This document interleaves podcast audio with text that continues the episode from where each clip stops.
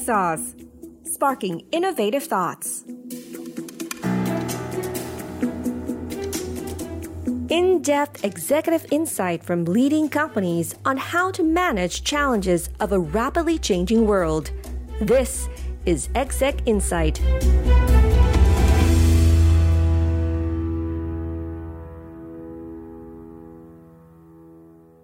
ได้ค่ะ วันนี้ต้องขอบพระคุณพี่แต้มมากนะคะ ที่สละเวลามาให้ความรู้นะคะกับเราในบนคลับเฮาส์ด้วยนะคะ แล้วก็เดี๋ยวจะมีวิดีโอมาเผยแพร่ด้วยนะคะ ยินดีค่ะค่ะทีนี้ต่อเนื่องจากครั้งก่อนค่ะ ที่ปีที่แล้วมีโอกาสได้พูดคุยกันช่วงนั้นเป็นช่วงแบบโควิดหนักมาก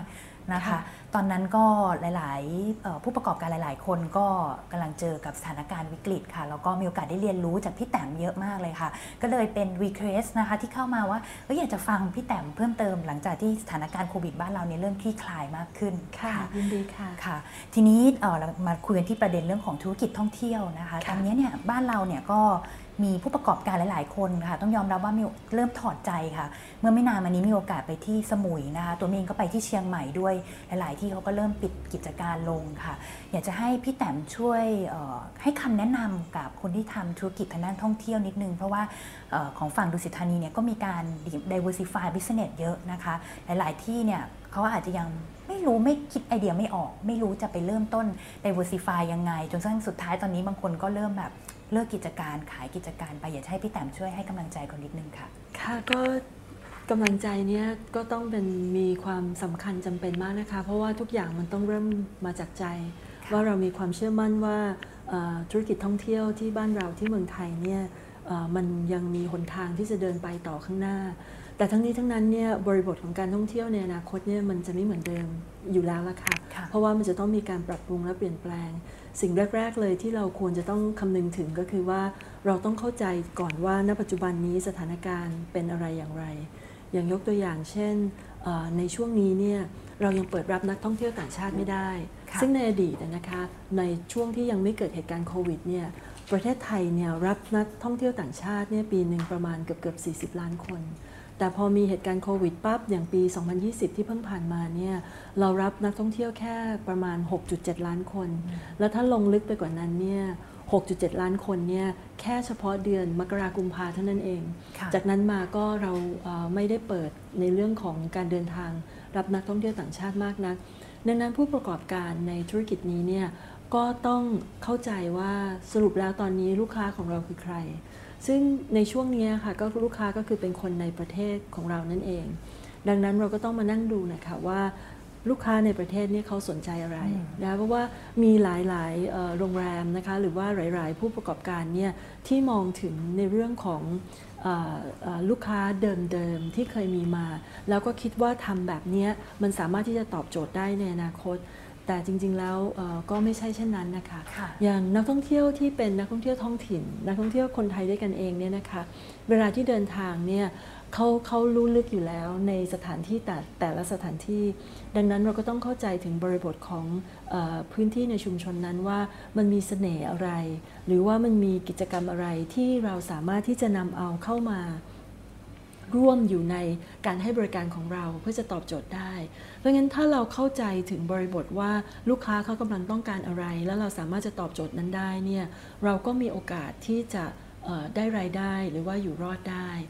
ถ้าให้พี่สรุปในแง่ของอบริบทที่เปลี่ยนไปของการท่องเที่ยวนะคะ อาจจะมีสัก4ีหด้านด้วยกันค่ะด้านหนึ่งก็คือเอ่อ local content หรือว่า local experience เนี่ยนะคะพี่คิดว่าเป็นเรื่องที่จำเป็นสำคัญ อย่างโรงแรมของเราไม่ใช่เฉพาะในประเทศไทยนะคะปัจจุบันนี้เรามีอยู่ประมาณ 340 แห่งนะคะอยู่ใน 16 ประเทศเนี่ยเอ่อในแต่ละโรงแรมเนี่ยเราต้องให้เขาไปค้นหาค่ะว่า local experience ที่เราต้องการจะเสริมเข้ามาในการให้บริการเรามีอะไรบ้าง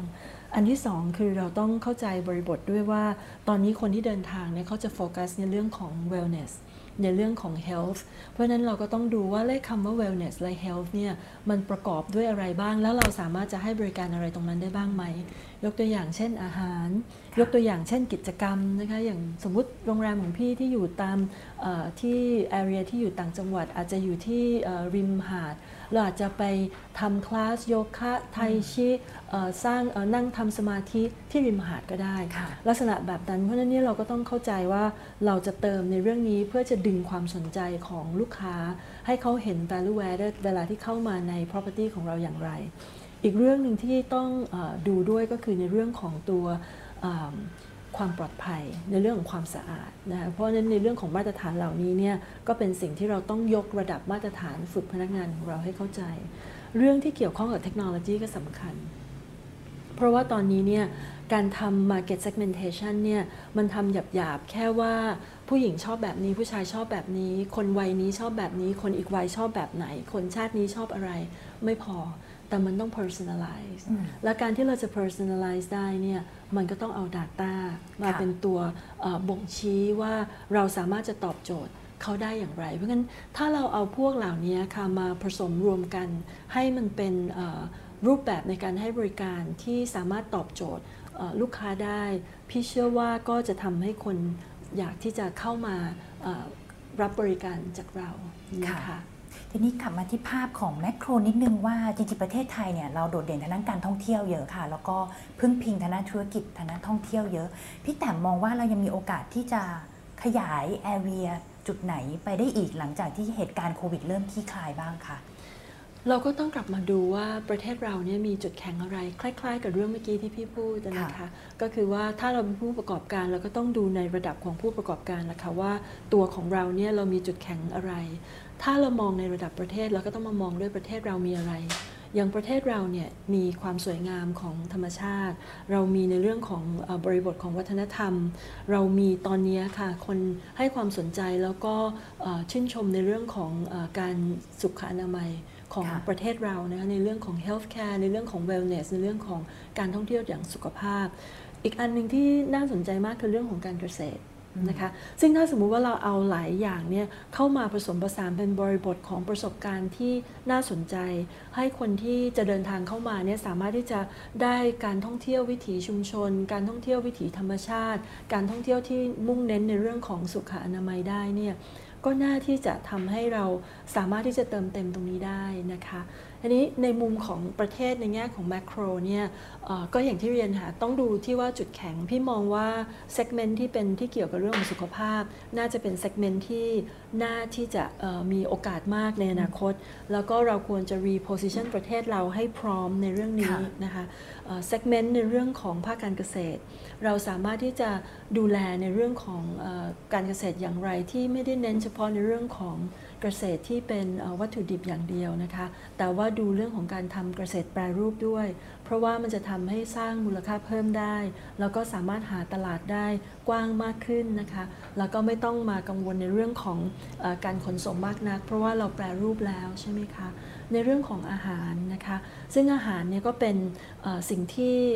คนสนใจอยู่แล้ว อาหารไทยเนี่ยขึ้นชื่อติดเป็นท็อปทอปของของของโลกนะคะว่าคนให้ความสนใจทีนี้ก็ต้องมาดูว่าอาหารอะไรบ้าง ที่เราสามารถที่จะเอามาเป็นตัวชูโรงได้ ส่วนสายของการผลิต สายอุตสาหกรรมก็คงต้องมาดูละค่ะว่า วัตถุดิบที่เรามีอยู่ เราสามารถที่จะมาปรับมาแต่งแล้วก็ทำอะไรอย่างไรได้บ้าง ก็ก็น่าที่จะดูให้มันมีความสมดุลแล้วก็ reposition ประเทศเราให้มั่นคงแข็งแรง เตรียมพร้อมว่า เมื่อเหตุการณ์วิกฤตเริ่มคลี่คลาย เราเริ่มสามารถที่จะเปิดประเทศ ให้คนสามารถที่จะเข้ามาได้เนี่ยเราก็จะได้พร้อมในการที่จะฉกฉวยโอกาสนี้ทำให้คนเนี่ยเข้ามาลงทุนแล้วก็เข้ามาเยี่ยมเยียนเรามากกว่าที่เขาจะไปที่ประเทศอื่นค่ะ ทีนี้จุดเด่นอีกอันนึงของดุสิตธานีที่จริงๆหลายๆคนเนี่ยชอบที่จะเรียนรู้นะจากเคสตัดดี้ของดุสิตธานีเลย คือการสร้าง business model แล้วก็ opportunity ใหม่ ๆ ค่ะ หนึ่งใน business model อันนึงที่ได้ยินมาก็คือเรื่องของ non room business ค่ะที่มีอยู่ในหลาย ๆ ที่เลยอยากจะให้พี่แต้มช่วยเล่ารายละเอียดตรงนี้นิดนึงว่าเป็นยังไงแล้วที่มาที่ไปทำไมถึงสร้างโมเดลธุรกิจแบบนี้ได้ค่ะค่ะเเริ่มต้นตอนที่เกิดวิกฤตเนี่ยค่ะ เวลาที่เราต้องการจัดการกับปัญหาของเราเนี่ยมันมีหลายมิติที่เราจะต้องจัดการปัญหา เพราะว่าวิกฤตครั้งนี้เนี่ยค่อนข้างอย่างรากลึกแล้วก็มีผลกระทบที่เป็นวงกว้างมากๆ สิ่งที่เราทำสามอย่างใหญ่ ๆ เลยนะคะในตอนที่เราที่เกิดวิกฤต และปัจจุบันนี้ก็ยังทำอยู่เนี่ยก็มีในเรื่องของทางด้านการเงิน โครงสร้างทางด้านการเงิน แน่นอนพอเกิดวิกฤตเนี่ยรายได้เราก็หดหายไป ต้นทุนเราก็สูง เราก็ต้องไปบริหารจัดการต้นทุนอย่างไร แล้วโดยเฉพาะอย่างยิ่งในเรื่องของกระแสเงินสดเงินสดนะคะเรื่อง liquidity เพราะนั้นในเรื่องของ financial model เนี่ยเราต้องมีการบริหารจัดการ ในเรื่องของ business model ที่เมื่อกี้คุณมิมิมิมีถามเนี่ยเดี๋ยวพี่จะเล่าให้ฟังในรายละเอียดเพิ่มเติมนะคะนี่ก็ต้องจัดการดูแล แล้วก็ในเรื่องของ organization model เพราะเรามองว่าวิกฤตครั้งนี้เนี่ยมันเป็นเวลาที่ดีที่เราจะนั่งคือมา rethink หรือ reimagine ว่าตัวโครงสร้างขององค์กรเราเนี่ยมีขนาดที่เหมาะสมหรือเปล่า เรา lean พอแล้วหรือยัง หรือว่าเรามี resource ที่มีทักษะทั้งในเรื่องของ skill set แล้วที่สำคัญพี่ต๋มคิดว่า mindset ด้วยนะคะว่ามี skill set และ mindset เหมาะสมไหมเพราะเป็นช่วงที่เราจะฝึกที่เราจะรีสกิลพนักงานของเราที่เราจะทำแมนนวลในเรื่องของการให้บริการของเราที่เปลี่ยนแปลงและแตกต่างไป ก่อนที่พี่จะกลับไปที่ business model เดี๋ยวให้คุณมิหมีรอแป๊บหนึ่งเดี๋ยวพี่ขอเล่าให้ฟังเรื่องการเปลี่ยนแปลงในเรื่องของการให้บริการ พี่จำอยากจะยกตัวอย่างให้ให้มิหมีแล้วก็ท่านผู้ฟังได้ได้ได้ได้ฟังชัดเจนมากยิ่งขึ้น เดิมก่อนหน้าที่จะมีเหตุการณ์โควิดเนี่ยนะคะเราเองเนี่ยเอกลักษณ์ของดูสิตก็คือการให้บริการที่ประทับใจ ถ้าภาษาอังกฤษพี่ต๋มใช้คำว่า gracious hospitality เราก็ต้องการที่เราคุยกับคนเป็นหมื่นในองค์กรของเราว่า คุณจะต้องให้บริการที่ประทับใจ หรือให้บริการที่เป็นลักษณะของ gracious hospitality เนี่ยมันมี character อะไรบ้าง เราก็มีการช่วยกัน define พี่แต้มคิดคนเดียวไม่ได้ก็ให้ทีมงานมาช่วยกันระดมสมองและคิดกัน เราบอกว่า character ของตัว gracious hospitality ของเรามีอยู่ 5 character ด้วยกัน มีตั้งแต่ care ก็คือความใส่ใจดูแล warm ความอบอุ่น thoughtfulness คือเราคิดถึงเขาอยู่สม่ำเสมอนะคะ มีเรื่องของ respect คือเคารพในซึ่งกันและกัน แล้วก็มีในเรื่องของ personalize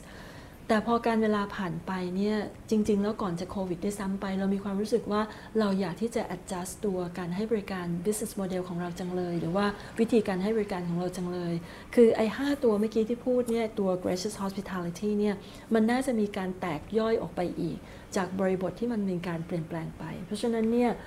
เราก็เลยรวบรวมตัว5 character ที่ว่าเนี่ย ไม่ว่าจะเป็น warm care thoughtfulness respect แล้วก็ตัว personalization เนี่ยกรุ๊ปเข้ามาเป็นในเรื่องของ personalized service แล้วพี่แตกมาอีก 3 pillars นะคะ ก็จะมีในเรื่องของ local connection อย่างที่เราบอกว่าตอนนี้บริบทของการเข้าถึงพื้นที่ชุมชนเนี่ยเป็นสิ่งที่จำเป็นและสำคัญนะคะ แล้วก็เป็นการช่วยคนในชุมชนด้วย แล้วก็อีกอีก pillar หนึ่งคือในเรื่องของ sustainability แล้วก็พิลล่าที่ 3 คือเรื่องของ well-being ซึ่งมันก็ครอบคลุมถึงในเรื่องของ wellness และ healthcare เพราะฉะนั้นพอเป็นอย่างนั้นปั๊บเนี่ยเราก็ใช้เวลานี้ในการที่จะฝึกแล้วก็พัฒนาให้พนักงานเราเข้าใจว่าบริบทใหม่ของ gracious hospitality ของเราไม่ได้มีแค่ character 5 character ที่ว่านะ มันมีอีก 3 pillars ที่จะตอบโจทย์อนาคตได้ แล้วก็ใช้เทคโนโลยีด้วย ช่วงนี้ค่ะคือช่วงที่ดีมาก ๆ เลยในการที่เราจะพัฒนาแพลตฟอร์ม เทคโนโลยีของเราให้มี efficiency มากขึ้น เวลาพี่แต้มมองเทคโนโลยีเนี่ยพี่แต้มมองอยู่ 2 angle angle ที่ 1 ก็คือว่าเอาเทคโนโลยีมาช่วยให้การทำงานเนี่ยมันมี efficiency มากขึ้นได้อย่างไร กับเอาเทคโนโลยีมาช่วยเสริมสร้างในเรื่องของประสบการณ์ที่ดีขึ้นได้อย่างไร ก็คือ enhance customer experience เราก็เลยใช้เวลาช่วงตั้งแต่เดือนพฤษภามาจนถึงปัจจุบันนี้ค่ะ revamp พวกเทคโนโลยีแพลตฟอร์มของเราตั้งแต่ระบบ ERP ระบบ Customer Relation Management CRM แล้วก็ตัว Data Platform เพื่อจะสามารถตอบโจทย์ได้เมื่อเราเปิดโรงแรมหรือว่าเปิดประเทศกลับขึ้นมาอีกครั้งหนึ่งนั้นอันนั้นคือในกลุ่มของ organization ถ้าพี่ทบทวนเนี่ยเราก็ทำตั้งแต่ financial model นะคะทำในเรื่องของ organization model แล้วกลับมาตอบโจทย์ของนี่มีในเรื่องของ business model บริบทของ business model เนี่ยค่ะพี่ถมมองว่าปัจจุบันนี้เนื่องจาก customer behaviors เนี่ยมีการเปลี่ยนแปลงไปค่อนข้างมากลูกค้าเดี๋ยวนี้เนี่ยต้องการอะไรที่ไหนเมื่อไหร่ก็ต้องการต้องได้เมื่อนั้น ดังนั้นมันจะต้องตอบโจทย์ 3 อย่างคือ พี่เคยพูดไปแล้วครั้งที่แล้วรู้สึกนะคะ ก็คือ convenience experience แล้วก็ values คือถ้าเราสามารถให้ความสะดวกสบายกับลูกค้าได้มากที่สุดเนี่ย เราก็น่าที่จะ มีโอกาสในการที่เราจะทำให้เขาเข้ามารับบริการจากเรา ถ้าเราให้ประสบการณ์ที่โดนใจและตรงใจ experience ได้ ก็ก็จะทำให้ดีขึ้นไปอีก แล้วก็ถ้าเราทำให้เขาเข้าใจว่ารู้สึกว่ามันมีความคุ้มค่านะคะ คือ values เหล่านี้เนี่ยมันเป็นโจทย์ที่ business model ใหม่จะต้องไปถึงให้ได้ เพราะฉะนั้นเนี่ย character ของ business model ที่พี่คิดว่ามันจะสามารถตอบโจทย์เรื่อง convenient experience values นี้ได้เนี่ย ก็มีอยู่ 3 ตัวอยู่เหมือนกัน ตัวแรกคือ collaboration พี่มองว่าการที่เราจะเดินไปข้างหน้าในยุคปัจจุบันนี้ค่ะ เส้นแบ่งระหว่างอินดัสทรีมันค่อนข้างจะเบลอดังนั้นเนี่ยถ้าเราต้องการที่จะตอบโจทย์ในเรื่องของ convenient experience values ให้ได้จริง ๆ แล้วเนี่ยเราก็ต้อง integrate หรือเราต้อง collaborate กับคนอื่นนะคะ ก็หาเพื่อนร่วมทาง เพราะฉะนั้นเนี่ย collaboration เป็นเรื่องที่สำคัญและจำเป็น เรื่องที่ 2 ก็คือในเรื่องของ innovation นะคะก็คือว่าจะทำอะไรก็แล้วแต่เหมือนเหมือนคนอื่นก็คงไม่ได้อะไร เราคงจะต้องมีอะไรที่แปลกใหม่ที่ทำให้คนสนใจ และ innovation ตัวนี้มันต้อง dynamic คือไม่ใช่ว่าเราทำแล้วคนสนใจแล้วเราก็หยุดแล้วเราก็พอใจตรงนี้เท่านั้นเราต้องปรับแล้วก็ต้องเปลี่ยนไปตลอดเวลา เพราะงั้น collaboration innovation และตัวสุดท้ายก็คือ contribution จะทำยังไงเราถึงจะทำอะไรก็แล้วแต่เนี่ยจะเดินไปกับคนอื่น แล้วก็ contribute ไปกับชุมชน contribute ไปกับ industry contribute ไปกับประเทศที่เราอยู่ เพราะฉะนั้น 3 ตัวนี้เป็นตัวที่จำเป็นและสำคัญค่ะคราวนี้พอเรามาดูบริบททั้งหลายที่พูดมาเนี่ยวันนี้เนี่ยธุรกิจมันยังไม่ปกติ ถ้าคนที่อยู่ในธุรกิจเดียวกันกับพี่ก็คือตัว hospitality business เนี่ยรายได้เราหายไปเยอะมากจากห้องพัก ดังนั้นเนี่ยต่อให้เรามีแคมเปญที่จะดึงให้ลูกค้าเข้ามาพักกับเราอย่างไร ลูกค้าที่เข้ามาก็จะเป็นลูกค้าที่อยู่ในออยู่ในประเทศเท่านั้นเอง ลูกค้าต่างประเทศยังไม่มี ดังนั้นถ้าเราจะพึ่งพาในเรื่องของรายได้ที่มาจาก room revenue หรือรายได้ที่มาจากห้องพักอย่างเดียวเนี่ยมันคงไม่เพียงพอค่ะ เพราะมันก็ถึงจุดตรงที่ว่า ถ้าเราพยายามที่จะเร่งแล้วก็พยายามที่จะไปหารายได้มาจากห้องพักเนี่ย สิ่งที่เราเห็นในตลาดมาก ๆ เลยก็คือว่าเราก็มาแข่งกันลดราคา ใช่ไหมคะ บางบางโรงแรมเป็นโรงแรมระดับใหญ่ 5 ดาว ลดลงคืนหนึ่งไม่ถึงพันบาท แล้วมิมีลองคิดดูว่าโรงแรม4ดาว 3 ดาว หรือว่าโรงแรมเล็ก ๆ เนี่ยเขาจะอยู่ยังไง เพราะฉะนั้นเนี่ยถ้าเราไม่ไปในมุมนั้น เราก็ต้องหาหนทางที่จะหารายได้อื่น เราก็เลยมาคุยกันว่าถ้าเช่นนั้นเนี่ยห้องเรายังคงราคาไว้นะคะก็อาจจะไม่ได้สูงมาก แต่ก็ไม่ลงไประดับที่ต่ำกว่าพันอยู่แล้วนะคะ แล้วก็เติมในเรื่องของ values เข้าไป เติมในเรื่องของ activities เติมในเรื่องของ experience เข้าไป เสร็จแล้วเนี่ยก็มาหารายได้อื่นเสริม ก็คือมาคุยกันเรื่อง non room revenue คราวนี้พอเราคุยกันเรื่องของรายได้ที่ไม่ได้มาจากห้องพักเนี่ย เนื่องจากแขกเข้ามาน้อยกว่าปกตินะคะ อย่างช่วงที่มีระลอกสองเนี่ย แขกก็อาจจะมีความกังวลไม่อยากมา ดังนั้นถ้าเรารอให้รายได้ที่มาจากห้องพักของโรงแรมทั่วไปคิดกันง่าย ๆ ก็คือเรื่องของอาหารบ้าง เรื่องของกิจกรรมบางอย่างในโรงแรมบ้าง ในเมื่อคนไม่มารายได้มันก็ไม่มี เราก็เลยถ้าคนเขาไม่มาหาเรา เราก็ออกไปหาคนดีไหมก็เลยมานั่งคิดกันทางทีมงานก็เลยบอกว่าถ้าอย่างนั้นแต่ละทีมนะคะคือพี่คิดว่าหัวใจของมันก็คือว่าพี่คิดเองคนเดียวไม่ได้ อยากที่จะให้พนักงงานเขามีส่วนร่วม เราก็ผิดพลาดก็ไม่เป็นไร เราก็ช่วยกันแก้ไขปรับเปลี่ยน เพราะฉะนั้นเนี่ยแต่ละโรงแรมแต่ละ property เนี่ยเขาก็คิดกันว่าเขามีของดีอะไร แล้วตลาดตรงนั้นมันขาดอะไร เพราะพี่บอกทุกคนเสมอว่าอย่าทำอะไรซ้ำกับคนอื่นนะคะ เพราะเราไม่อยากทำให้คนอื่นเขาเดือดร้อน เพราะฉะนั้นถ้าเราสามารถหาจุดเด่นที่มีได้เนี่ยมันน่าจะช่วยทำให้ทั้งบริบทหรือว่าทั้งพื้นที่ตรงนั้นเข้าไปได้กันได้ งั้นแต่ละโรงแรมเขาก็คิดแคมเปญของเขาขึ้นมา อย่างยกตัวอย่าง อย่างทีมพัทยาดุสิตพัทยาตอนที่มีการปิดโรงแรมละลอกสองเนี่ยทีมเขาก็คิดว่าเออเขามีปลาต้องโกอร่อยนะคะเขาบอกว่าตอนเช้าเนี่ยถ้าแขกมารับทานอาหารเช้าเนี่ยจะชอบปลาต้องโกมาก ก็โอเค แล้วจะทำยังไงกับปลาต้องโกของเรากันดี เขาก็เลยไปขายปลาต้องโกตรงหน้าชายหาดตรงที่เรามีแอเรียอยู่ตรงชายหาดนั้น วันแรกขายไม่ได้นะคะ วันแรกขายได้ไม่กี่คนนะได้ไม่ถึงพันบาทเลย แต่เขาก็ไม่ย่อท้อก็ถ้าอย่างนั้นเนี่ยก็สู้โดยที่เอาปลาต้องโกนี่แหละ ไปขายตามพื้นที่แล้วก็ส่งใบโบรชัวร์บอกว่าดุสิตจะขายจะทำนะ แล้วเรามาตั้งใหม่ตรงข้างหน้าก็คือตรงวงเวียนปาโลมา แล้วก็ข้างหน้าจะเป็นที่เข้ามาที่โรงแรมของเรามันมีสนามหญ้า ก็ไปตั้งตรงนั้น แล้วก็จากปากต่อปากจากการที่ทุกคนเนี่ยพี่ใช้คอนเซปที่เรียกว่า HR Bank Human Resource Bank คือให้คนทุกคนเนี่ยมาอยู่ที่ธนาคารกลางของคน แล้วก็ถอดหมวกของตัวเองออกไป ว่าเราไม่ได้ทำหน้าที่เป็นฟรอนต์เท่านั้น เราไม่ได้ทำหน้าที่ UF&B เท่านั้น หรือเราไม่ได้เป็น reception เท่านั้น แต่ว่าทุกคนเนี่ยช่วยกันทำให้ หารายได้เพิ่มให้ได้ เขาก็ออกไปนะคะทุกคนก็มีรถมอเตอร์ไซค์ก็รถมอเตอร์ไซค์มีขับรถก็ขับไปนะคะทำเป็นฟู้ดทรัคจนคนเขาเห็นแล้วก็เป็นปากต่อปาก แล้วเขาก็เลยมาซื้อของที่โรงแรม ปัจจุบันนี้เนี่ยที่พัทยาเฉพาะที่ขายข้างหน้าโรงแรมเนี่ยอาหารก็ขายได้วันละแสนกว่านะคะ ซึ่งเขาก็ก็ทำได้ดี เงินแสนกว่ามันอาจจะไม่มากเท่าคุณค่าของการที่ทุกคนร่วมแรงร่วมใจกัน หัวหินเขาก็คิดทำ หัวหินเขาก็มาทำเป็น pop-up สถานที่เขาไม่เหมือนกับพัทยา เพราะฉะนั้นหัวหินเนี่ยเขามาตั้งเป็นดุสิตพ็อปอัพอยู่ที่ตรงถนนข้างหน้าถนนตรงเพชรเกษม ก็มีเป็นทำเป็นเต็นท์ทำเป็นอะไรขาย แล้วก็ หาอาหารที่เหมาะสมกับพื้นที่ แล้วก็ไม่ไปเบียดบังชาวบ้านข้างๆ คือเราไม่ไปขายตัวผัดไทย หรือว่าเราไม่ไปขายตัวข้าวผัดใบกะเพราเพราะจะมีร้านแถวๆนั้นขายอยู่ แต่เราเลือกที่จะขายอาหารที่แถวนั้นไม่มีก็คืออาหารฝรั่งที่เป็น quick service นะคะก็จะมีพวกสปาเกตตี้นะคะ mac and cheese มีตัวเบอร์เกอร์มี chili dog นะคะแล้วก็ทำขนมกุยช่าย หรือว่าอะไรที่มันแปลกแล้วก็แตกต่าง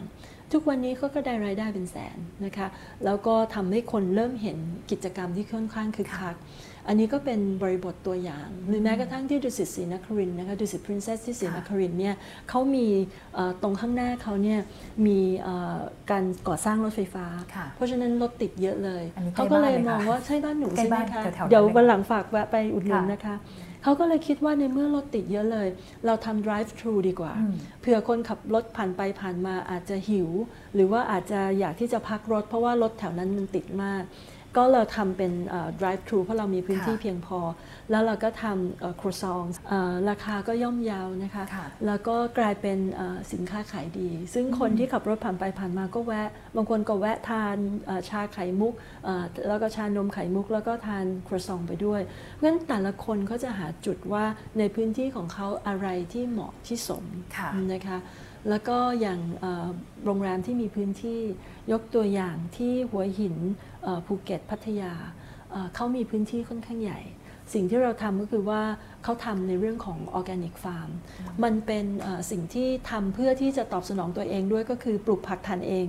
แล้วก็กระจายกันไปเป็นคล้ายๆ กับพื้นที่สำหรับการเรียนรู้ เราก็เติมอย่างเช่นตัวแปลงผักของเราเนี่ยจะมี QR code ให้น้องๆนะคะที่ลูกๆหลานๆของแขกที่ไปพักเนี่ยเขามาอ่าน QR code ก็จะรู้ว่าอ๋อผักอันนี้ เอาไปทำอะไร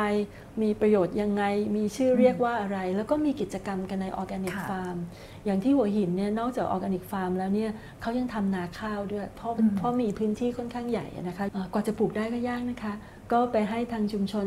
ที่ชะอำเนี่ยเขาเข้ามาช่วยให้ความรู้ พอปรับพื้นที่ให้มีสารอาหารดีแล้วก็ปลูกเป็นข้าวนะก็เป็นกิจกรรมที่ทำให้แขกเนี่ยที่อาจจะไม่ค่อยได้มีโอกาสสัมผัส น้องๆที่ไม่มีโอกาสสัมผัสก็มาทำกิจกรรม มันก็เป็นเหมือนกับมาพักที่โรงแรมมันไม่ได้มีเฉพาะห้องให้พัก แต่ว่ามันยังมีกิจกรรมอย่างอื่น ซึ่งก็มีทั้งรายได้เสริมด้วย แล้วก็ทำให้แขกที่มาพักเนี่ยก็มีความประทับใจในอีกรูปแบบหนึ่งที่กลับไปโอ้นี่ชอบมากเลยค่ะ เพราะว่ามีเรียกว่า business model เนี่ยคือให้พนักงานเนี่ยมีส่วนร่วมนะคะในการเข้ามาร่วมคิดร่วมสร้างสรรค์นะคะแล้วแต่ละที่เนี่ยก็ยังมี characteristic คือมีลักษณะของมันโดยเฉพาะด้วย เพราะว่าคนที่อยู่ในแต่ละพื้นที่เขาจะเข้าใจของเขาเองว่าพฤติกรรมของผู้บริโภคอยู่ตรงนั้นเนี่ยเป็นอย่างไรอะไรเป็นจุดเด่นนะคะแล้วก็สร้างให้เกิดประสบการณ์ใหม่ ๆ ใช่ค่ะ ก็สนุกสนานแล้วก็สิ่งที่สำคัญคือเราต้องอยู่กับเขา พี่ก็อยู่กับเขาด้วย ไม่ว่าก็จะมีกิจกรรมอะไรก็แล้วแต่เนี่ยพี่ก็จะเข้าไปมีส่วนร่วมนะคะ แล้วเราต้องให้โอกาสให้เขาทำให้เต็มที่ ถึงว่ามันจะอาจจะมีอะไรที่บกพร่องไม่ถูกเนี่ยเราก็ต้องให้เขาได้เรียนรู้จากประสบการณ์ตรงนั้นนะคะ โดยที่ไม่ต้อง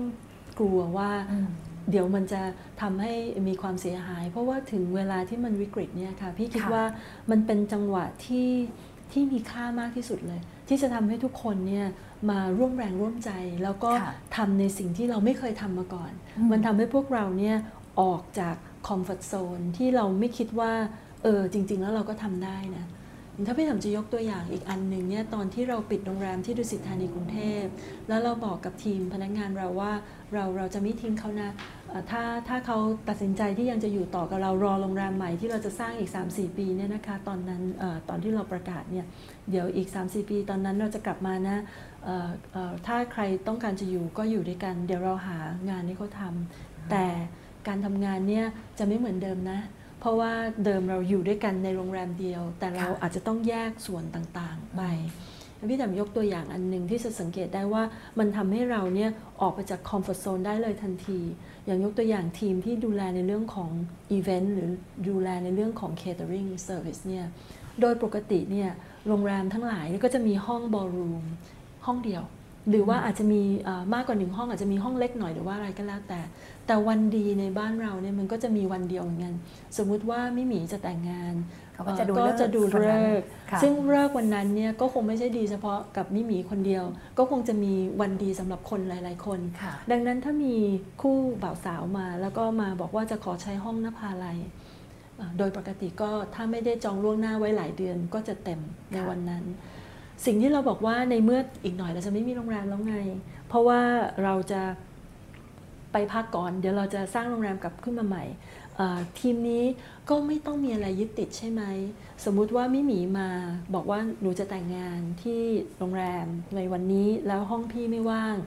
สิ่งที่ทีมขายที่ดูแลในเรื่องของอีเวนต์หรือตัวตัวเซอร์วิสนี้เนี่ยก็บอกว่า ไม่มีปัญหาค่ะห้องที่นภาลัยไม่ว่าง แต่เรามีสโมสรกองทัพบบก เรามีอืมสโมสรกองทัพเรือ เรามีที่ไปรษณีย์กลาง เรามีที่สวนนู้นสวนนี้ เดี๋ยวเราจัดงานไปได้อืมเพราะฉะนั้นมันกลายเป็นว่ามันทำให้เราไม่ได้มีลิมิตในเรื่องของการค่ะทำงานเพราะฉะนั้นเนี่ยทุกอย่างมัน go beyond boundary ได้ แค่เรา shift mindset เท่านั้นเองว่าค่ะเออเราไม่จำเป็นจะต้องขายเฉพาะห้องนภาลัยนี่นาอืมเราสามารถที่จะทำแบบนี้ก็ได้ เพราะงั้นเนี่ย วิกฤตอะค่ะ ตอนนั้นก็คือวิกฤตถูกไหมคะ เพราะว่าทุกคนกำลังกังวลว่าเฮ้ย ตกลงเราจะมีงานทำไหมเนี่ย เดี๋ยวเราจะปิดโรงแรมนะคะ แล้วก็กว่าที่จะกลับมาอีก 3-4 ปีอืมแล้ว CEO บอกว่าอยู่ด้วยกันแล้วจะทำยังไง พี่ก็ทำให้เห็นว่านี่ไงคือวิธีคิด ก็ถ้าเราไม่ยึดติดเราก็สามารถทำได้ ปัจจุบันนี้ทีมนี้เนี่ยทำรายได้ได้ดีนะคะ เพราะว่าเขาไม่ไม่จำเป็นว่าจะต้องยึดติดกับสถานที่ใดอืมสถานที่หนึ่งเท่านั้นเอง แล้วก็เราก็เตรียมรอคอยการกลับมาของโรงแรมใหม่ เราอย่างใจจดใจจ่ออีกหน่อยค่ะเราก็จะมีห้องนภาลัยมาขายใหม่อีกทีหนึอืงมค่ะอันนี้เป็นการสร้างส่วนร่วมนะคะแล้วก็เป็นการสร้างให้คนเนี่ยออกจากคอมฟอร์ z โซนอืมโดยที่พี่ต๋มคิดว่าวิกฤตเป็นโอกาสที่ทำให้เรา ร่วมใจกัน ถ้าเราสามารถจะใช้จังหวะนี้ในการจูงใจให้ได้นะคะค่ะเพื่อที่จะข้ามต่อไป แล้วถ้าเราออกมาจากวิกฤตนี้ได้เนี่ย พี่เชื่อว่าเราจะแข็งแรงขึ้นค่ะแน่นอน การที่เห็นผู้ประกอบการหลายๆรายเนี่ยที่เขาปรับตัวไม่ค่อยได้ในช่วงที่มีการเปลี่ยนแปลงเนี่ยพี่แต้มมองว่าอะไรเป็นกับดักสำคัญที่ทำให้เขาก้าวข้ามผ่านไม่ได้คะ พี่คิดว่าเอ่อพี่เห็นใจต้องเรียนอย่างนี้นะคะ คนที่ไปต่อไม่ได้เนี่ยเอ่อคงจะมีหลายเรื่องอืมเราคงไม่สามารถที่จะไปเอ่อตีกรอบและคิดแทนได้ค่ะแต่พี่แตมคิดว่าโดยทั่ว ๆ ไปอะค่ะคนที่ไม่สามารถที่จะออกไปในเอ่อสถานการณ์นี้ได้ ส่วนมากก็อาจจะมองว่าก็เราทำอย่างนี้มานี่นาถ้าเราจะต้องเดินต่อไปในอนาคตแล้วเราไม่ได้ทำอย่างที่เราทำมา มันจะทำได้เหรอ หรือว่าเอ่อถ้าเราเอ่อยังยึดอยู่ว่าเราทำแบบนี้เนี่ยมันสำเร็จนี่นา เพราะฉะนั้นถ้าเราเปลี่ยนเนี่ยมันอาจจะไม่สำเร็จก็ได้ ดังนั้นเราก็ยังคิดว่าสิ่งที่เราทำอยู่เนี่ยมันอาจจะตอบโจทย์ในอนาคตได้ ซึ่งมันไม่ใช่ เพราะงั้นเนี่ยพี่เห็นหลายคนที่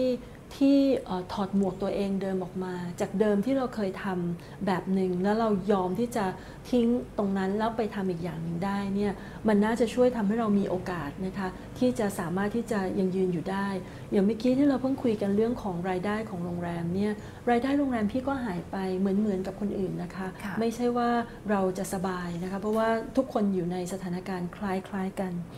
เราอาจจะโชคดีบ้างในบางส่วนตรงที่ว่าเราได้มีการ diversify ธุรกิจเราไปทำอย่างอื่นบ้างแล้ว แต่สำหรับคนที่มีธุรกิจโรงแรมอย่างเดียวจะทำยังไง ดังนั้นมันก็ต้องมาหาอย่างอื่น อย่างยกตัวอย่างเช่น non room revenue ถ้าเรามี mindset ว่ามันทำไม่ได้หรอก ก็อาหารเราก็ขายได้แค่เนี้ย ถ้ามันไม่มีแขกมาเราก็ไม่รู้จะทำอะไรอย่างไร แต่ถ้าเราไม่ย่อไม่ย่อท้อค่ะแล้วเราคิดว่าถ้าเราขายอาหารรูปแบบเดิมไม่ได้เราขายรูปแบบใหม่ได้ไหม ถ้าเราขายในร้านอาหารไม่ได้เราออกไปขายข้างหน้าโรงแรมได้ไหม ถ้าเราไปขายหน้าโรงแรมก็ยังไม่ work เราลองขายออนไลน์ดูไหมหรือว่าเราสามารถที่จะไป partner กับใครได้ไหม ในการทำโรงแรมเราให้เป็นรูปแบบอื่นที่ไม่ใช่โรงแรมในอดีตยกตัวอย่างเช่น มีคนหลายคนปรับตัวซึ่งโรงแรมพี่บางโรงแรมก็ปรับตัวนะคะ เช่นเราทำเป็น long stay ไปเลยค่ะทำเป็นเหมือนคล้ายๆกับ service apartment อืมให้นะคะเขาอยู่ยาวเลย ให้อยู่ยาวเลย เราก็อาจจะต้องลดราคาบ้าง แต่ว่า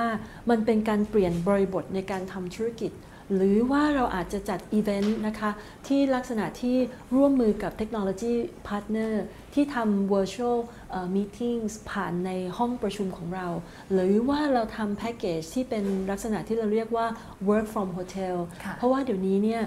ตอนที่เอ่อประเทศเราเจอเหตุการณ์ล็อกดาวน์อย่างอย่างแน่นหนามากๆเนี่ยนะคะ สิ่งที่มันเกิดขึ้นเนี่ยก็คือในเรื่องของเออคนที่อยู่บ้านอาจจะ ไม่ไม่ไม่ค่อยจะสะดวกสบายมากนัก เวลาที่ต้องทำ Zoom call หรือ MS Team call หรือจะใช้ tools อะไรก็แล้วแต่ที่บ้านเนี่ยลูกวิ่งสุนัขแมววิ่ง เพราะฉะนั้นเนี่ยเขาไม่สามารถที่จะโฟกัสตรงนั้นได้ สิ่งที่ เอ่อเราสามารถที่จะ offer ได้ก็คือที่โรงแรม ถ้างั้นมาอยู่ด้วยกันที่โรงแรม work from hotel แล้วเรามีอาหารดูแลให้นะ เสร็จแล้วคุณไม่ต้องพักก็ได้คุณกลับไปที่ค่ะที่ที่บ้านคุณตอนเย็นก็ได้ หรือ ถ้าเช่นนั้นเนี่ยคุณมาอยู่ที่โรงแรมเรามีเป็นเอ่อคล้ายๆกับ day care ให้กับเด็กลูกๆของคุณก็ค่ะได้ เพราะฉะนั้นเนี่ยคุณไม่ต้องห่วงว่าลูกคุณจะมาวิ่งเอ่อกระจุยกระจายอยู่ตรงขณะที่คุณกำลังทำซูมคอลกับเจ้านาย เพราะฉะนั้นเรามีคนที่มีกิจกรรมให้เด็กๆทำนะคะหรือว่าคุณสามีมาทำงาน คุณภรรยามาเรียนทำอาหาร ลักษณะเหล่านี้ค่ะเป็นการที่เรา ไม่ได้ยึดกับกรอบเดิม เพราะว่ากรอบเดิมเนี่ยมันไม่ได้ตอบโจทย์ตอนนี้นะคะค่ะเราก็ต้องออกไปพร้อมจะปรับเปลี่ยน พร้อมที่จะเปลี่ยนแปลงค่ะค่ะทีนี้เราคุยกันเรื่องของธุรกิจมาเยอะแล้วค่ะ อยากจะขอโอการในการสอบถามเรื่องของเออการจัดการบริหารค่ะเวลานิดนึงนะค่ะเพราะว่าพี่แต้มเนี่ยน่าจะเป็นผู้เป็นผู้หญิงเก่งแถวหน้าของประเทศไทยค่ะหลายคนเนี่ยเอ่ออยากจะเรียนรู้ว่าพี่แต้มเนี่ยแบ่งเวลาอย่างไร วันทุกๆ วันจันทร์เนี่ยที่ตื่นขึ้นมาเนี่ยเราจัด โปรแกรมตัวเองอย่างไรบ้างนะคะ เพื่อบริหารช่วงสัปดาห์สัปดาห์หนึ่งเนี้ยค่ะ ค่ะ วิธีการบริหารจัดการเวลา เนื่องจากว่าพี่มีหลายบทบาทนะคะค่ะพี่มีบทบาทของการทำหน้าที่ที่ดุสิตซึ่งเป็น main responsibility ในเรื่องของการทำงาน และพี่ก็ยังเอ่อไปช่วยองค์กรหลาย ๆ องค์กรนะคะในในฐานะที่เป็นที่ปรึกษาบ้างเป็นกรรมการบ้าง ด้วยความที่เอ่อเราเป็นคนขัดคนไม่ค่อยได้ มีคนขอมาให้เราไปช่วยเราก็ยินดีไปช่วยตรงนั้นบ้างนะคะ ก็มีทั้งช่วยองค์กรทางภาครัฐด้วยอะไรด้วยเหมือนกันเอ่อมหาวิทยาลัยด้วยเช่นกันค่ะก็เป็นกรรมการสภาอยู่ที่หลายมหาวิทยาลัย แล้วก็เป็นแม่นะคะเป็นภรรยาเป็นลูกนะคะเป็นพี่ เพราะฉะนั้นเนี่ยหลายสิ่งหลายอย่างที่มันเกิดขึ้นเนี่ยถ้าเราจะเอาเวลา 24 ชั่วโมงเนี่ยมาตีตารางว่า 8 โมงถึง 5 โมงเย็นทำงานนี้ แล้วก็เอ่อหลัง 5 โมงเย็นไปแล้วทำอีกโรอีกบทบาทและหน้าที่หนึ่งก็คงไม่ได้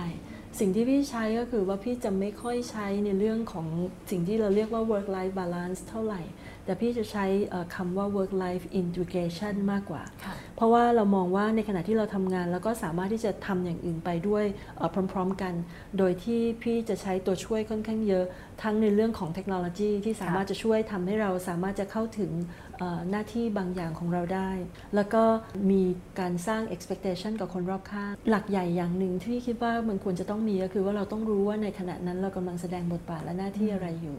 แล้วก็ต้องมั่นใจว่าเรามีสมาธิพอแล้วก็จดจ่อพอตรงนั้นค่ะถ้าเราอยู่กับลูกเราคงทำตัวเป็น CEO ไม่ได้ ถ้าเราเป็นภรรยาเราก็คงเป็น CEO ไม่ได้เหมือนกัน หรือว่าถ้าเราอยู่ในที่ทำงานเราก็ทำตัวเป็นเอ่อนอมแนมเป็นเด็กหรือว่าเป็นอะไรก็ไม่ได้ เพราะฉะนั้นเนี่ยในแต่ละบทบาทหน้าที่เราต้องเข้าใจเพราะฉะนั้นสติก็เป็นเรื่องที่จำเป็นและสำคัญ ดังนั้นทุกเช้า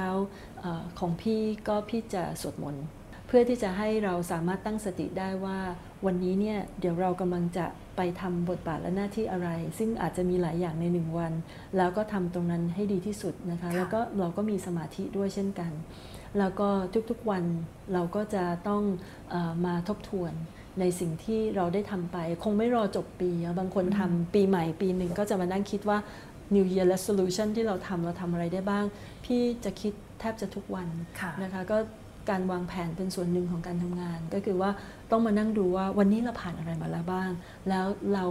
สามารถที่จะทำอะไรที่ดีกว่าที่เราทำไปแล้วได้บ้างไหมอืมแล้วก็วันรุ่งขึ้นเราก็จะได้จัดการบริหารตรงนั้นให้ค่ะได้ด้วยเหมือนกันก็ยังได้ยินว่าวิ่งทุกวันด้วยออกกำลังกายทุกค่ะเย็นด้วยใช่ไหมค่ะคะก็จะเรียกว่าวิ่งเลยค่ะพี่ช้าค่ะ พี่อายุเยอะแล้วพี่ก็สัก 7 กิโลต่อวันวันละชั่วโมงค่ะค่ะ ก็นั่นแหละค่ะได้แต่ 7 กิโลต่อหนึ่งชั่วโมงก็ไม่ถือว่าวิ่งมั้งคะ คงจะเป็นเอ่อเดินเร็วๆมากกว่าค่ะเพราะว่าอายุมากแล้ว แต่ว่ามันช่วยนะคะ มันช่วยให้เราเอ่อสดชื่นมากยิ่งขึ้น แล้วในขณะที่วิ่งเนี่ยบางครั้งเรามีไอเดียดีอืมๆหรือว่าเรามีความคิดอะไรดีๆ ค่อนข้างเยอะ เวลาที่เราเจอปัญหานะคะ แล้วเราไปหมกมุ่นอยู่กับปัญหาข้างหน้าเราเนี่ยบางทีมันแก้ไม่ได้อะค่ะ แต่ถ้าเราไม่ได้คิดถึงมันแล้วเราทำตัวให้เราเบาๆ สมองเราโปร่งๆเนี่ยบางครั้งมันอาจจะช่วยได้เพราะฉะนั้นก็ต้องดูแลหมดนะคะดูแลทั้งในเรื่องของงานเอ่อหน้าที่อื่น ๆ ของครอบครัว แล้วก็ต้องดูแลตัวเองด้วยค่ะ ทีนี้พี่แต้มมองตัวเองอีก 10 ปีข้างหน้าไว้อย่างไรบ้างคะเอ่อตอนนี้พี่อายุมากแล้วนะคะ10 ปีข้างหน้าพี่ก็คงไม่ได้ทำงานที่เป็นงานประจำ สิ่งที่พี่ทำอยากทำก็คือว่าพี่อยากเป็นโค้ชนะคะค่ะเอ่อพี่ certify ตัวเองเป็นโค้ชเป็นเรียบร้อยแล้วล่ะกับ Berkeley นะคะเอ่อ Institute of Coach เอ่อแล้วก็เอ่อตั้งใจว่าจะนำเอาประสบการณ์ที่เราได้ทำมา เพราะว่าพี่ก็ทำงานมาหลากหลายนะคะค่ะทำงานทั้งบริษัทเอ่อ ที่เป็น multinational ด้วยบริษัทไทยด้วย บริษัทที่เป็นเอ่อ family เอ่อ grown นะคะเพราะฉะนั้นเนี่ยเอ่อเหล่านี้ในแต่ละบริบทเนี่ยมันมีความแตกต่างเอ่อพี่อยากที่จะเอ่อนำเอาประสบการณ์ที่มีอยู่เนี่ยมาช่วยเสริมพัฒนาให้กับเอ่อน้องๆคนรุ่นใหม่นะคะที่สามารถที่จะเอ่อตอบโจทย์เอ่อค่ะสิ่งต่างๆได้ แล้วก็เอ่ออยากจะเขียนหนังสืออมหรือว่าเขียนตำราสักเล่มหนึ่งในสิ่งที่ตัวเองเจอมา เพราะว่าก็เจอมาไม่น้อยอยู่เหมือนกันค่ะค่ะทีนี้อยากจะถามรายละเอียดเพิ่มเติมนิดนึงว่าเอ่อความท้าทายที่ผ่านมาในการทำงานค่ะ ตั้งแต่ตลอดช่วงที่ผ่านมาเนี่ยอะไรคือความท้าทายที่รู้สึกว่าโอ้อันนี้อยากเล่ามาก แล้วก็เราแก้ปัญหาตรงนั้นอย่างไรเผื่อว่าจะแบ่งปันให้กับคนที่กำลังฟังอยู่ตอนนี้ด้วยค่ะเดี๋ยวกลัวว่าแบ่งปันไปแล้วจะท้อกันสมดเพราะพี่จะบอกว่าจริง ๆ แล้วพี่เจอปัญหาทุกวันนะคะค่ะ แล้วก็ปัญหาที่เจอเนี่ยมันจะมากจะน้อยมันก็เจอกันตลอดเวลา ดังนั้นเนี่ยจะหยิบยกปัญหาใหญ่ ๆ มาอย่างตอนนี้ปัญหาใหญ่ที่สุดต่อหน้าพี่ก็คือโควิดนี่แหละค่ะค่ะมันทำให้รายได้เราหดหายไปมากกว่าครึ่งเลยทีเดียว เพราะฉะนั้นเอ่อสิ่งที่เป็นบทเรียนของพี่ในในเรื่องเออในเรื่องนี้นะคะก็คือว่าเอ่อเราต้องไม่ประมาทค่ะ ในสิ่งที่เกิดขึ้นต่อหน้าเราตรงนี้ เพราะฉะนั้นในการที่เราจะทำงานเดินไปข้างหน้าเนี่ยเราต้องมีแผนสำรองตลอดเวลานะคะค่ะมีแผน 1 แผน 2 แผน 3 เตรียมมาไว้ก่อนเลย เพราะว่าสถานการณ์ที่เกิดขึ้นเนี่ยมันมีความไม่แน่นอนสูงอย่างยกตัวอย่างเรื่องโควิดเนี่ยตอนแรกที่เกิดขึ้นเมื่อตอนต้นปีที่แล้วอะค่ะ เอ่อเราก็คิดว่ามันไม่น่านาน เพราะว่ามันไม่มีประสบการณ์นี้มาก่อนนะคะค่ะเอ่ออย่างน้อยเราก็เคยเห็นปี 2008 2009 มีเรื่อง SARS ใช่ไหมคะ อันนั้นก็ใช้เวลาประมาณสัก 6 เดือน ธุรกิจมันก็กลับขึ้นมาเอ่อเกือบจะปกติ แล้วก็มันเป็นวงใกล้ๆ เล็กๆ อยู่ที่เอ่อประเทศในแถบเอเชียค่ะแต่พอครั้งเนี้ยค่ะมันคือโลกทั้งใบค่ะ แล้วมันเป็นในเรื่องของความยาวนานของอืมปัญหาและความอย่างลึกของปัญหา วันนี้เนี่ยเราครบปีแล้วนะค่ะก็ก็มันก็ยังอยู่กับเราอยู่อะค่ะ แต่ว่าหวังว่าวัคซีนจะช่วย เพราะงั้นพอมันเป็นอย่างนั้นมากขึ้นเนี่ยมันก็เลยทำให้เราต้องมานั่งคิดแผนว่าถ้าธุรกิจ มันกลับมาตอนแรกเรายังไม่รู้ว่ามันจะเป็นยังไงใช่ไหมคะ ถ้าธุรกิจกลับมาที่เดือนจุลายเดือนกรกฎาเราต้องเตรียมตัวยังไง มันก็ทำคล้ายๆกับ baseline ค่ะทำ worst case ทำ best case ถ้าดีที่สุดคือจุลายถ้าไม่งั้นก็คือ September ไม่งั้นก็คือเออสิ้นปี แต่ตอนนี้มันเกินไปแล้วนะคะมันกลับมาตอนนี้อยู่ที่เดือนมีนาแล้ว เพราะฉะนั้นมันอย่างเงี้ยค่ะคือตัวอย่างของการทำแผนสำรองนะคะค่ะในการดำเนินชีวิตก็เหมือนกันอืมไม่ใช่เฉพาะในเรื่องของการทำงาน เพราะค่ะว่าเราไม่สามารถกำหนดได้หรอกค่ะว่าค่ะเอ่ออะไรมันจะเกิดขึ้นอืมมันมีความไม่แน่นอนเกิดขึ้นมากมาย ทั้งชีวิตส่วนตัว แล้วก็ทั้งชีวิตการทำงาน ดังนั้นเนี่ยถ้าเรามีแผนสำรองอยู่ตลอดเวลาเนี่ยแล้วเรามีสติควบค่ะคุมได้ มันก็จะทำให้เราใช้ปัญญาได้อย่างอืมมีประสิทธิภาพค่ะ สำหรับพี่มองว่าสติเขาจะมาพร้อม ๆ กับปัญญาหรือไม่มันค่ะขึ้นอยู่กับเรา ถ้าเรามีแต่ปัญญามีความฉลาด แต่เราไม่มีสติ ก็เหมือนกับว่าเรามีรถสปอร์ตแต่เราขับไม่เป็นเหมือนไม่มีคนก็มาอาจเตืจะอนมีค่ะอันตรายแล้วก็ต้องมีเข็มทิศว่าค่ะแล้วเป้าข้างหน้าเราคืออะไรอืมต้องหาแก่นของเราให้เจอด้วยค่ะว่าเอ่ออะไรที่เป็นสิ่งที่ทำให้เราตื่นขึ้นมาแล้วเนี่ยเรามีพลังที่จะเดินต่อไปข้างหน้าค่ะเพราะว่าถ้าเราหาเจอว่าแพชชั่นของเราคืออะไรหรือแก่นของเราคืออะไรแล้วเนี่ยต่อให้ปัญหาข้างหน้ามันใหญ่โตอืมเนี่ยเราก็ยินดีที่จะสู้ไปกับมันค่ะแต่ถ้ามันไม่ใช่อืมสิ่งที่เราทำมันไม่ใช่สิ่งที่เรารัก หรือว่ามันไม่ใช่แก่นของเราจริงๆเนี่ยเดินไปข้างหน้าก็เอ่อเจอปัญหานิดเดียว ก็อาจจะทำให้เราท้อใจแล้วก็เดินถอยก็ได้ อืมอีกเรื่องหนึ่งนิดเดียวค่ะ เวลาที่เราเจอปัญหา เพราะว่าตอนนี้เราคุยกันเรื่องปัญหามากมายค่ะนะคะ พี่ก็อยากจะบอกแค่ว่าบางทีเดินไปข้างหน้าแล้วเราเจอปัญหาเนี่ย แล้วเราพยายามหลายครั้งแล้ว แล้วมันไม่สามารถที่จะแก้ปัญหานั้นได้เนี่ย ลองเลี้ยวซ้ายเลี้ยวขวาบ้างก็ได้นะคะค่ะหรือไม่งั้นถอยหลังบ้างก็ได้อืมบางทีเนี่ยเราถอยมาตั้งหลักสักพักหนึ่งหรือเดินทางซ้าย หรือเดินทางขวาเนี่ยเราอาจจะเห็นเส้นทางใหม่ที่ดีกว่าเดิมก็ได้ค่ะน ก็เป็นกำลังใจให้ทุกคนค่ะ ขอบคุณพี่แต้มมากเลยค่ะ ต้องอยู่กับปัจจุบันนะคะค่ะมีสติแล้วก็เรารู้ว่าเรากำลังจะมุ่งไปทางไหนนะคะเพราะเราจะได้มีกำลังใจนะในการก้าวเดินทุกๆวัน แล้วก็เมื่อเราเผชิญปัญหาปุ๊บเนี่ยบางทีตอนนี้เราอาจจะแก้ทันทีมันไม่ได้แหละค่ะแต่ต้องรอเวลาเราอาจจะมองเส้นทางอื่นๆดูไปด้วยนะคะค่ะหรือว่าอาจจะบางทีเนี่ยพอเราเอ่อปล่อยวางบางเรื่องเนี่ยบางทีเราอาจจะเห็นแสงสว่างโผล่ขึ้นมานะคะ เพื่อในการแก้ปัญหาครั้งนั้นด้วยนะคะเป็นเช่นนั้นค่ะขอบคุณมากเลยค่ะขอบคุณค่ะค่ะ ยินดีค่ะค่ะ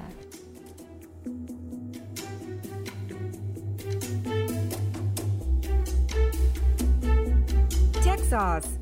sparking innovative thoughts.